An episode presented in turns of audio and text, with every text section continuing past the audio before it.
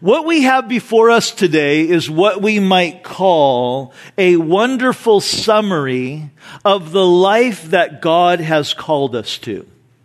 And I want to give this to you in three statements. This will sort of be our outline for today that God has called us to live like sojourners.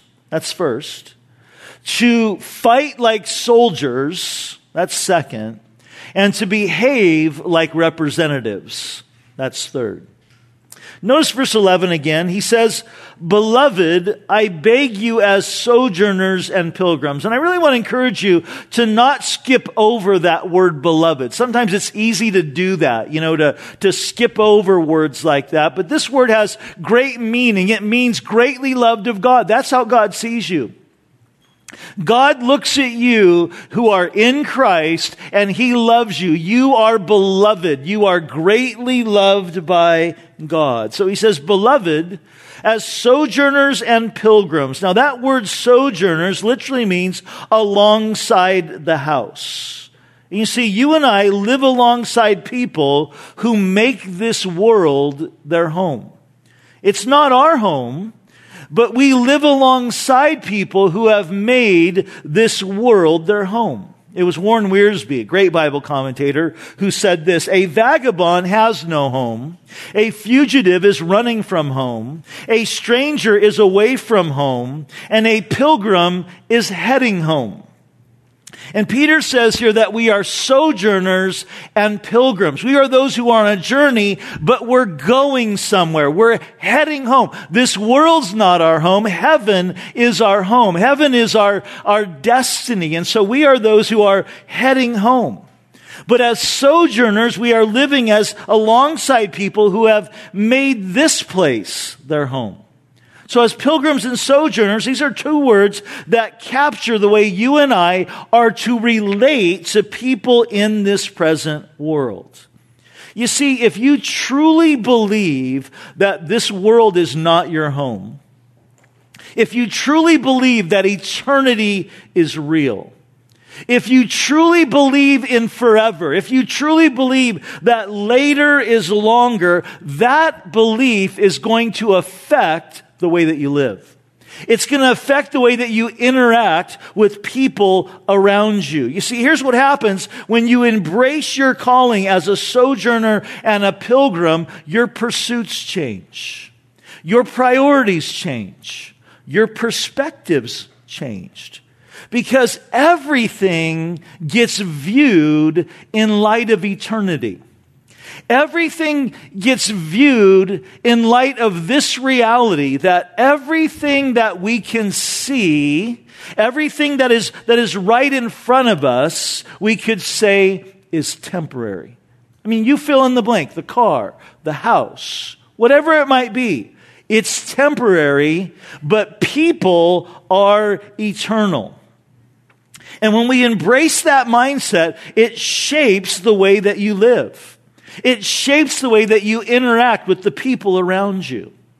You know, when my wife and I first got married, and we would go on a trip somewhere, when we arrived at the hotel, my practice was always, it still is, is to unpack my suitcase. I want everything out of the suitcase. I put all my clothes in drawers. I hang my, my, uh, clo- my shirts up in the closet. And the reason why I do that is because you know, I want to be organized. And so for me to be able to be organized, I have to get everything out of the suitcase.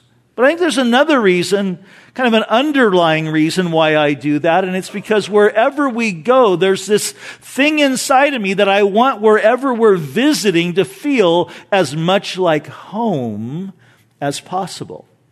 So I take everything out of the suitcase, I put it in the dresser, I hang up my, my shirts because I want it to feel as much like home. My wife, on the other hand, would often leave her stuff in her suitcase. And I would say to her, Aren't you going to unpack? And she'd say, Why? We're just here for a day. We're just here for two. You know, this is temporary. Now, when it comes to staying at a hotel somewhere, there's not a right and wrong approach as it relates to unpacking or not unpacking. But when it comes to living in this world, I would say my wife has the more biblical approach is that she's recognizing, yeah, I'm not going to get too comfortable here because this isn't home. This is temporary. This is a temporary dwelling place. And this is what Peter is saying here that we are pilgrims and sojourners here, that life is a journey. That life is a passage, that this isn't home, but home is coming. And folks, this is one of the reasons why I think that we can often wrestle with these feelings of discontentment in this life. I mean, have you ever had this happen?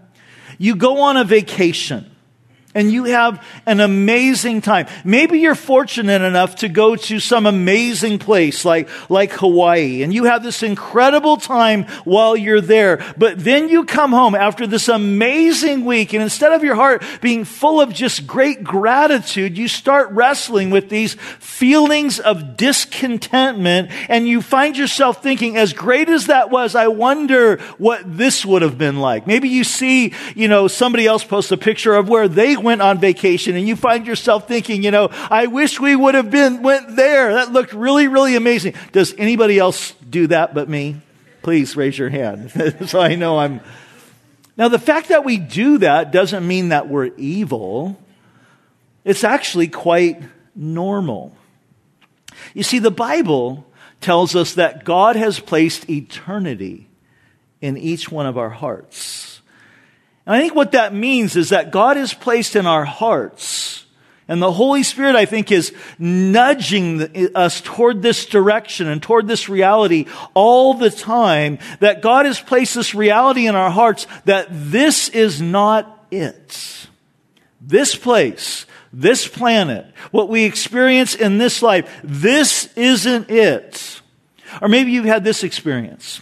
You go on a retreat, Christian retreat and you have an incredible time. Mean, God meets you there in an amazing way, pours out His Spirit. You just sense like God's presence with you in that, in that time. Or, or maybe it happens like a couple weeks ago at our Magnify night, our worship night that we had. That was just absolutely amazing. And all over the room, I mentioned this last week, people were crying. And it wasn't because it was tears of joy. It was tears of just a sense of God's presence meeting us here in just such a powerful way. But have you ever had this happen? After an encounter like that, a really special time with God like that, that you wake up the next day and you find in your heart you're wrestling all over again. You're wrestling with this sense of, of discontentment and, and this sense of, of just, you know, like, oh, I just don't feel like, you know, I don't feel right. Well, why does that happen? I think that it's the Holy Spirit's way of nudging your heart toward this reality that as awesome as that experience was, this is not heaven. It's a taste of what's to come. And the Lord is always wanting us to understand the best is yet to come. So he gives us this taste, you know? It's like I come home one day, I walk in the door, I love when I walk in the door and I smell this aroma, the fresh aroma or the aroma of fresh baked goods. And I know my wife's been baking. So I make my way into the kitchen, and there it is a nice big batch of cookies that she has just been, you know, making. And I get all excited. I have a sweet tooth, and, and uh, she hands me one. And she says, Here, you can have one. And I take it and I eat it, and oh, it's just so wonderful. But she says, You can't have any more because we're going to this thing tonight. You know, we're going to someone's house. That's why I made this, and you can have some more when we get there. You can have some more later. And later in my mind always means as soon as she walks out of the room. then I'm going to have some more, you know, and I move them around on the plate so she doesn't know. But, uh, but the whole time, while we're waiting, you know, through the, the rest of whatever has to happen and then the drive over there and maybe the dinner that takes place, I'm waiting with this sort of discontent expectancy that I'm knowing the best is yet to come. There's some great cookies that I'm going to have after this. I mean, sometimes I'll even not eat as much dinner so I could have some more cookies, you know. Um, but, but that's the sense of what Peter's wanting us to realize. I think the Lord is always moving us in that direction. All the time, He's moving and working in our hearts to say, hey, this isn't it. As great as this might be, as great of an experience that you might have had, this isn't it. The best is yet to come. In fact, let me hear you say that. The best is yet to come. So Peter says, You're pilgrims here. You're sojourners here. And your discontentment is normal because I don't want you to get comfortable here. But here's what we need to realize we need to realize that everyone around us who doesn't know Jesus is also wrestling with that discontentment all the time.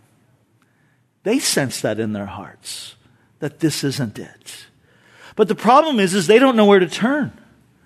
They don't know where to go. And so they keep searching for contentment and satisfaction in places and in pleasures and in pursuits and in people, in relationships. But no matter where they turn, nothing brings them that lasting contentment, that lasting satisfaction that they're longing for. They keep coming up empty. And they can relate to what Mick Jagger used to sing. I think he still sings it, sort of, but he used to sing that song, The Rolling Stones, I can't get no satisfaction. Remember how it goes? He says, I try and I try and I try and I try, right? But I can't get no satisfaction. And that's what people realize. Without Jesus, they're struggling and they're realizing, hey, I, I, I, can't find it, but we know the answer is in Jesus. The answer is in the reality of heaven. The answer is in the reality that later is longer, that eternity is real. And so Peter says we need to live like pilgrims and sojourners, but as we do, we're coming alongside other travelers. Others who are on this journey, people that, that don't know Jesus and they see us living in the freedom of Jesus because we're not so attached to the things of this life and we're not so tied down by these things because as Christ followers, we understand that things are temporary and people are eternal.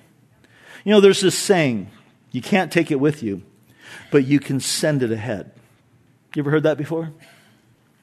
Well, how do you do that? How do you send it ahead? Well, you send it ahead by investing in things that are eternal. And one of the things that are eternal is people. Now, here's the thing living as pilgrims and sojourners is easier said than done. Because every single day we all are fighting all the time in our responsibilities and the things that we have in this life. Everything is always pulling us downward or earthward. We're, we're always, you know, wrestling in that way. So what Peter says next to us is vitally important to understand. This is the, the second mentality he wants us to have is that we would fight like soldiers. Look at our text again. He says, I beg you, as sojourners and pilgrims to abstain from fleshly lusts which war against the soul. Here's what he's telling us. We're in a war. It was again Warren Wiersbe who said, This life is not a playground, it's a battleground. And the sooner that we realize that, the better. You see, we cannot live with a peacetime mentality because the war still goes on. We're in a war. And the war that we are in, there's really a threefold aspect to it. The Bible says that we fight against the world, our flesh, and the devil. That's who our battle is with. Now, what's interesting is you take any one out of that equation and things get a lot easier. Like, for instance, if we take it's us in uh, these fleshly bodies, we're living in this world, but there's no devil, well, suddenly there's no tempter, right? That's easier. Or let's take us in these bodies and we have the devil, but we're not here on earth. We're out in space and we're just kind of floating around. Again, there's nothing to tempt us with. But it's the fact that we are living in this world, in these bodies, and there is a devil. Those are the three components of the battle that we find ourselves in. And the devil uses the things of this world to appeal to our flesh. It's always been that way. That's how it was in the garden. He comes to Eve there in the garden and he tempts her. He says, look at that fruit. It's the fruit she's not supposed to eat. It's forbidden. But he says, look at that. Doesn't that look good? And it says in, the, in Genesis chapter 3 that Eve looked at it and it was desirable to her eyes. She was like, yeah, right, it looks good. Yeah, I want to have some of that.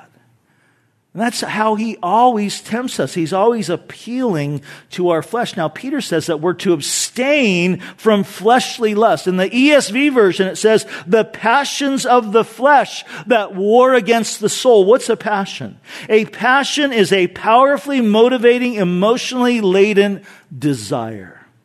You see, there is a war of desire that is being fought on the turf of your heart, and its fight is for the control of your soul.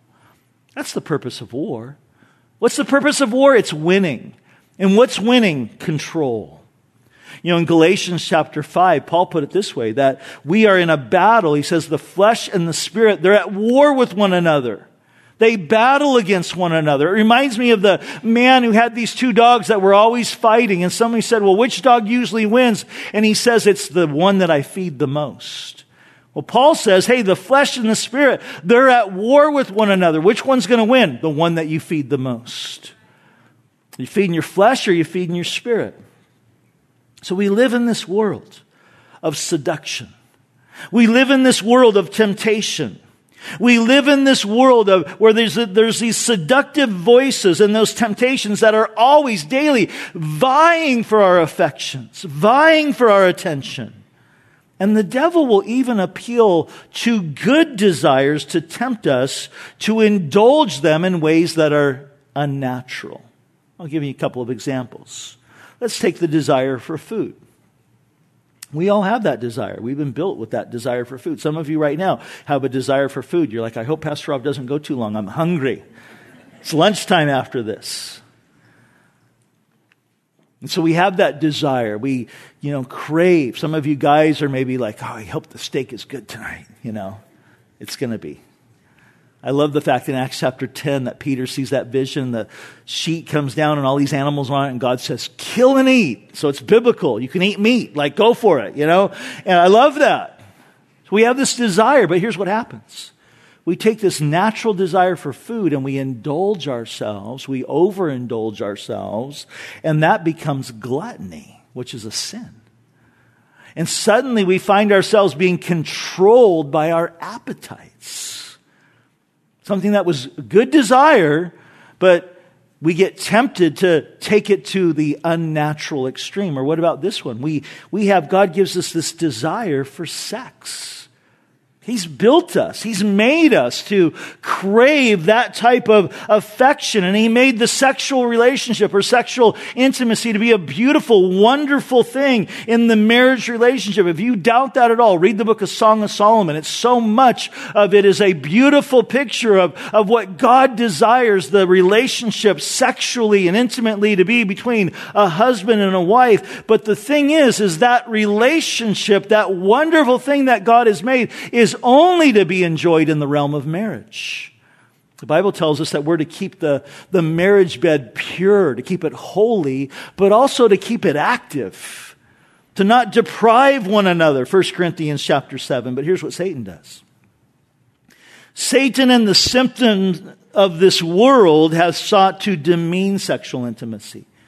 So now we live in the day and age of the casual hookups, no strings attached Sexual intimacy is something that just people do randomly with whoever. And we live in the day and age of, of self sex and pornography and all of that. And here's what God says though. God says that those who commit sexual immorality, they actually sin against their own bodies.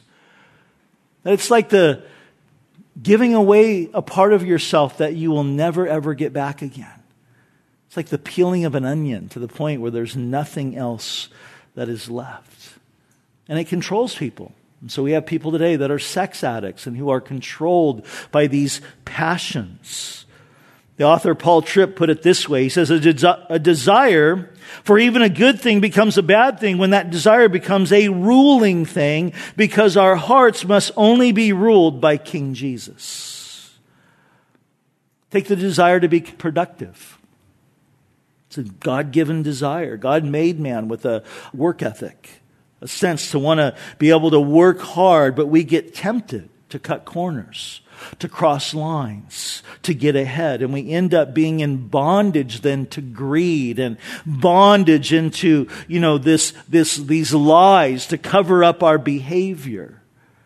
You know, the desire to have a clean house. It's a good desire but it's something that can rule you when it gets to the point where your family doesn't even want to be home because, you know, mom or dad gets so upset when things start to get messed up. And so it rules them.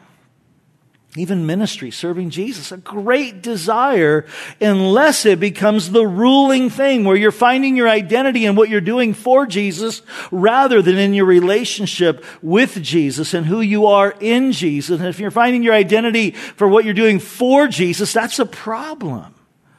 And so there's all these things that the enemy is constantly wanting to appeal to our flesh, good things, but he wants us to take it to the unnatural place. And so Peter says, we need to fight like a soldier. We need to realize that we are in a battle and we need to fight to keep the main thing, the main thing, to keep Jesus front and center in our life. Paul put it this way. He said in 2 Timothy chapter 2, you therefore must endure hardship as a good soldier of Jesus Christ. And no one engaged in warfare entangles himself with the affairs of this life that he may please him who enlisted him as a soldier. Paul says, hey, we got to endure hardship because why? It's part of war. You go to war, you're in the army, you're in the navy, you're in the marine corps, you're in the, the air force, you're in the armed forces. You're going to encounter hardship. Why? It's part of war. The Bible says that we're in a war. And we're not to get ourselves entangled with the things of this life. Why? Because in this battle, we want to please our general. We want to please the one who's enlisted us, and that's, that's King Jesus. And so we need to be aware that we're in a battle. We need to be on guard. I was talking to my staff about this this past week, where Paul says that we are to not be ignorant of the schemes of the devil. And what that means, a couple of things that that means. One is that we need to understand how he operates. That the same way that he came against Eve in the garden and got her to doubt God's word and doubt God's heart, it's the same way that he attacked Jesus when he tempted him out in the wilderness. But that also means this. When he says, don't be ignorant of the schemes of the devil, it means that you need to understand where you're weak, where you're vulnerable where the enemy is going to want to seek to attack you because Paul said this in 1 Thessalonians chapter 4 that every man should know how to possess his own vessel, his own body in sanctification and honor. And you see, the enemy loves to attack us where we're weak. That's his frontal attack. He goes at your weak spots. Think of it this way if I'm a football coach and I'm playing against another team and I find out that on their front defensive line on the left side, all three of their players are third string. Their first and second stringers are hurt and out. Guess where I'm going to run every single, you know, all day long? I'm going to run left. I'm going to run right at those guys. Why? Because it's their, it's their weak spot. That's what the devil does. That's his frontal attack in your life as he seeks to come against the areas where he knows that you're weak and where he knows that you're vulnerable. But he also has a backdoor strategy. You know his backdoor strategy is? It's to come in the areas where you're strong. You know why? Because oftentimes in the areas where we're strong, we drop our guard. That's why it's been said that a strength can be a double weakness because we drop our guard.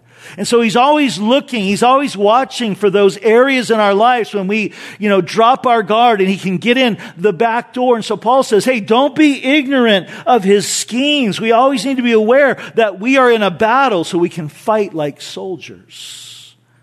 Now, the third mentality that Peter wants us to have is that we need to behave like representatives. Look at verse 12 again. He says, having your conduct honorable among the Gentiles, that when they speak against you as evildoers, they may, by your good works which they observe, glorify God in the day of visitation. He says that we're to behave like representatives of Jesus Christ, having an honorable conduct among the Gentiles. That's the unbelievers. That word honorable means praiseworthy or beautiful. The key phrase, though, in that verse is the word among. Circle that if you like to write in your Bible. That word among, having an honorable conduct, is, is among them. The word among means in company of. So the Lord is saying to us, you are pilgrims. This world is not your home. You're heading home. But you're also sojourners, which means you're living among the house. You're living among, alongside, you're traveling alongside those who believe that this world is their home, but you're living among them, Jesus says, as a representation of me. It's the old adage that we're to be in the world, but not of the world. We're in it, but we're not of it. We're not caught up in the practices of it. Jesus said that we are salt and light. We're to be salt and light. And he says the light has to be seen. It's your witness. It's you, you shining for the Lord. He says you don't take a light and put a basket over it, that you don't cover it up. No, you want it to shine. He says you are light. You're the light of the world. But he also said you're the salt of the earth. And again, the idea of salt is that it's got to be, it's got to permeate whatever it's going to affect. You take that salt on the salt shaker and the salt shaker sitting there on the table, it doesn't do any good until you take it and you put some on your steak, like we're going to do tonight. you put some on the steak. It's got to permeate. It's got to touch. And that's what he's saying. Hey, you're the light, light of the world. You guys need to be seen, but you also need to touch. You need to rub shoulders with the people that you're living among that don't know me if you're going to represent me among them. So when you are in the company of unbelievers and you behave in a praiseworthy way, a way that reflects Jesus and honors Jesus, something happens to them. In fact, I love the way the message puts this. It says, live an exemplary, life among the unbelievers so that your actions will refute their prejudices.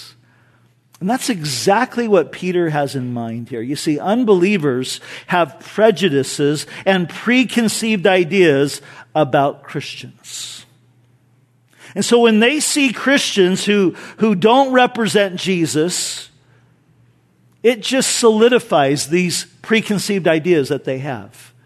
When they see Christians acting in a way that doesn't really represent the Lord, it's like, oh yeah, that's exactly. Or oftentimes they have a view of God that is a distorted view of God. They think God is mean and God hates them. And so when they see Christians acting that way, it just solidifies the way they think of God. But you know what? The opposite is also true.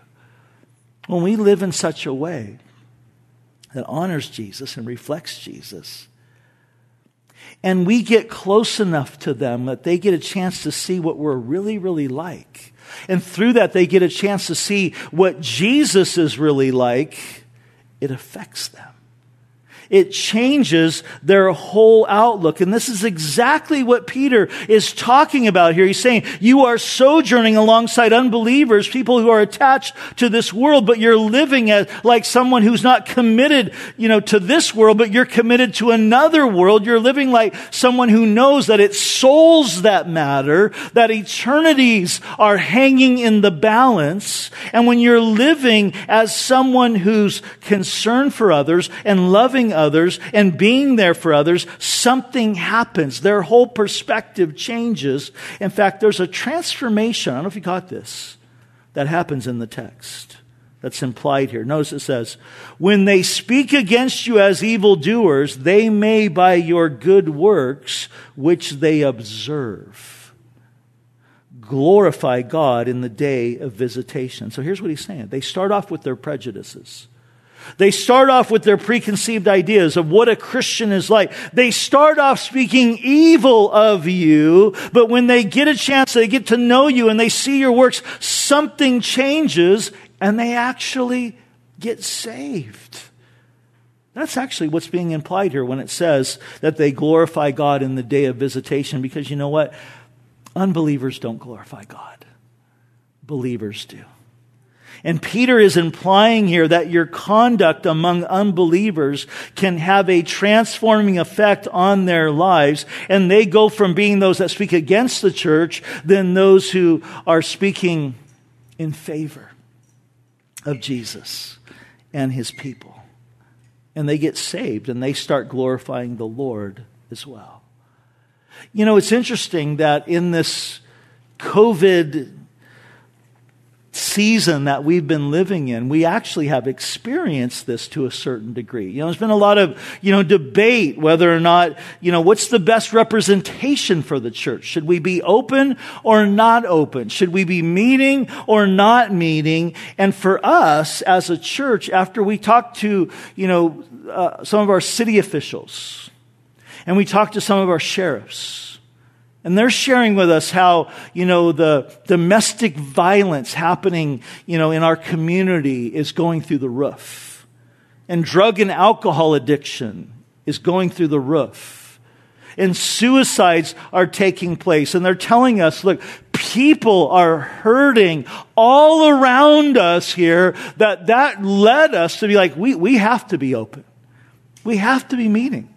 We, have got to be a place where people can come and be able to, to, to get their needs met and, and to meet Jesus and then interact with Jesus. And it's interesting that we have received nothing but positive feedback from our community, from unbelievers. That they've been really, really happy that we're here and we're doing what we're doing. And they drive by here on Wednesdays and they see 500 cars lined up in our parking lot and down the street because we're handing out, you know, boxes and boxes of food every single Wednesday for, you know, people who are needy in our community. And they see that. They drive by, they're honking like, yeah, good job. And, and it's encouraging.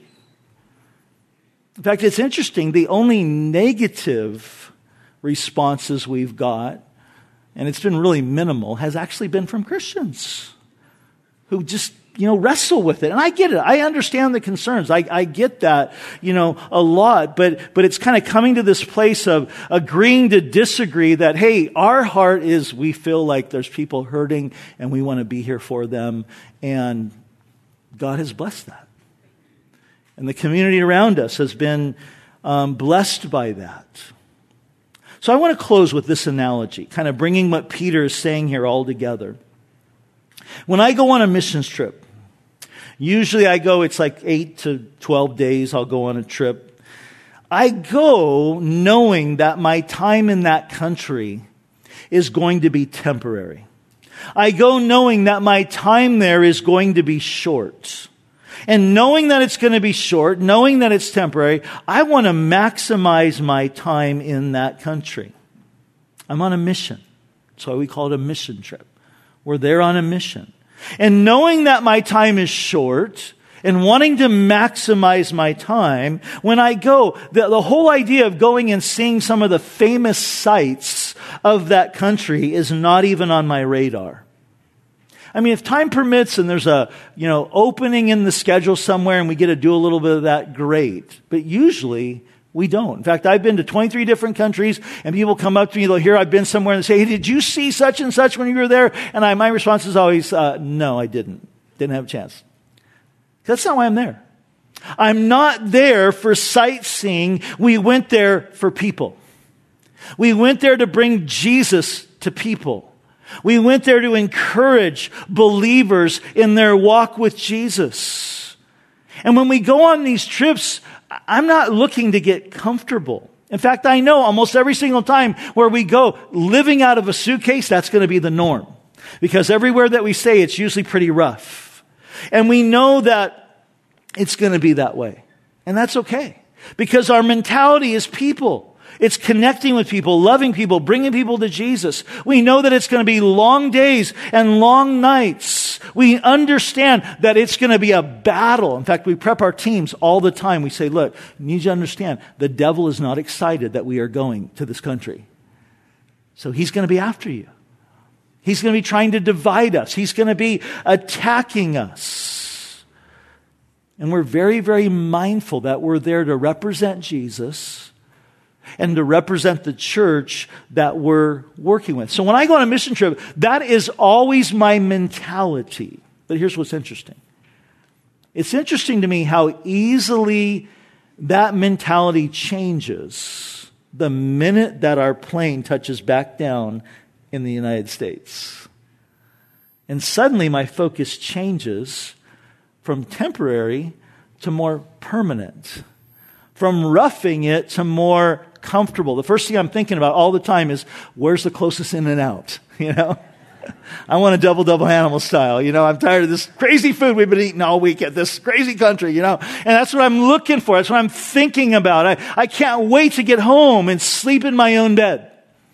I can't wait to get home and take a nice warm shower. That's what I'm thinking about. My focus shifts from a temporary mindset to a more permanent mindset. Now, I want you to understand there's nothing wrong with In-N-Out. God bless them. There's nothing wrong with seeking the comfort and enjoying the comfort of your house. Your house should be a refuge. Nothing wrong with those things. But we are called as pilgrims and sojourners. We are called as Christ's representatives. We are called as those who are soldiers in the Lord's army. We are called to live on mission. And this is what the Lord was convicting me of this week. Me personally, my heart, is He was saying to me, Rob, you need to live here a little bit more consistently like you're on a mission trip. Now, I'm praying right now. Lord, show me what that looks like. Show me the balance. Show me what that means. Now, if that's a little convicting to you, I would encourage you to pray as well. To say, Lord, show me what that looks like for me to be on mission. To me to not be so comfort seeking. To live on mission for you. One last thing. This is how God wants us to live. And you know who did this the best? It was Jesus. Jesus was the ultimate pilgrim. He said one day that, you know, foxes have holes and birds of the air have nests, but the Son of Man has nowhere to lay his head. That's how he lived. Always moving and never getting comfortable. He was always on the go. He was the ultimate pilgrim. He was willing to be uncomfortable because he knew that he was on mission. He knew that he was here for the sole purpose of rescuing people who were in bondage to sin. He knew that he was here to redeem those who were lost. He was the ultimate pilgrim and sojourner. He was also the ultimate representative of the Father who had sent him. Jesus said, If you've seen me, you've seen the Father. And I've come to only do one thing, and my one focus is to do the will of Him who sent me. So he was always, always mindful of the fact, you know, no matter where he went, what he did, that he was representing his Father. But here's what's interesting about Jesus. In doing that, he still had this attractive aspect to him where it said that sinners and just normal people loved to be around him. And so he had this incredible balance of, I'm here to represent, you know, my father, but he also enjoyed life. He was the ultimate representative. And he was also the ultimate soldier. He gave his life to conquer sin and death. I love the way Paul put this in Colossians chapter 2, verse 15. This is from the New Living Translation. He says, He disarmed the spiritual rulers and authority. That's the devil and his demons. He shamed them publicly by his victory over them on the cross. Jesus, the ultimate soldier, the ultimate victor. He came to set us free from the penalty of sin. He did that by taking our place on the cross. He came to set us free from the power of sin, to release us from the bondage of sin, that we could literally experience and walk in true freedom in Christ. And I want to say this as we close today. If you're here today and you're stuck in your sin, Jesus wants you to know that you can be set free. That's why he died. That's why he rose. That's why he lives, and he can live inside of you. If you're here today and you recognize, you know, I, I, he's right. I'm like Mick Jagger. I try and I try and I try, and I just can't get any satisfaction. Why? Because it's only going to be found in that relationship with Jesus. And I want to encourage you today to open up your heart to Jesus. We're going to move right now into a time of partaking of communion together. Hopefully, you received your little packet when you came in. The top of it has the cracker. It represents the body of Jesus that was given for us, that took the penalty that we deserved, that he went to the cross and he died in your place. The cup represents his blood that was shed for you to cleanse you of your sins. And we rejoice in that today. Jesus the ultimate pilgrim, the ultimate representative, the ultimate soldier, that he came and he was victorious so that we now in him can walk and live in victory, that we can be strong in the Lord in the midst of the battle because he has already won the war. Amen? But I want to say this today. If you haven't yet given your life to Jesus, I want to encourage you today to, to do so. What are you waiting for? You can have life you can experience forgiveness of sin. You can experience your guilt being removed right now in this moment as you open up your heart to Jesus. In fact, the Bible does say this it warns us about partaking of communion in what it calls is an unworthy manner. What does that mean? It means to know everything that Jesus did for you, but you don't want to follow him. No, it means that you know everything that Jesus did to pay the price for your sins, but you're content to live in your sins. And it says if that's where you're at, don't partake.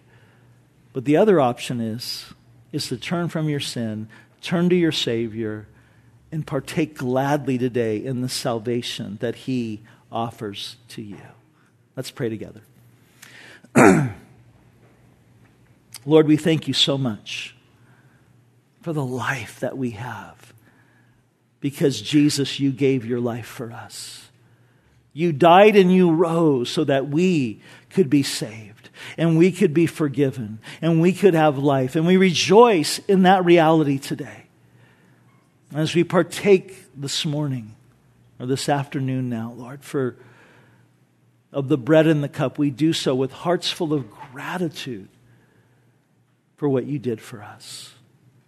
We rejoice, Lord, in your victory and knowing that it is our victory. And Lord, I pray for anybody here that has not yet opened up their heart to you, that they would do that right now.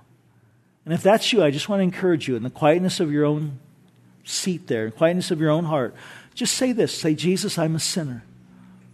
I need a Savior. Forgive me, cleanse me, come into my heart and make it your home from this day forward, I want to follow you. I love you, Lord. Thank you, Jesus, for what you've done for us. In Jesus' name, amen.